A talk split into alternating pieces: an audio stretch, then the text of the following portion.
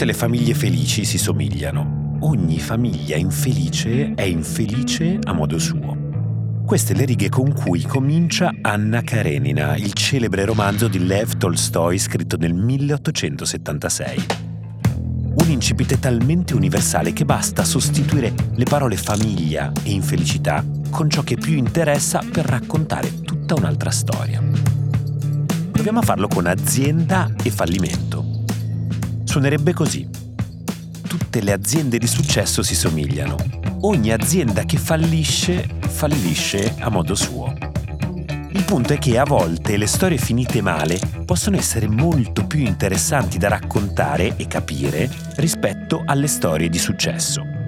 Ciò che ci affascina però non sono le cadute in sé, ma le contraddizioni sistemiche e l'inadeguatezza degli organi di controllo che le hanno causate.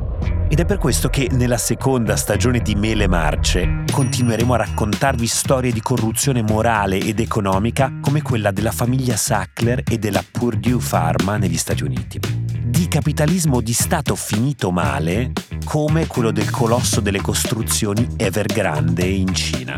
Non mancheranno criptoscandali come quello di CZ e di Binance o mele marce sistemiche come la Silicon Valley Bank in California.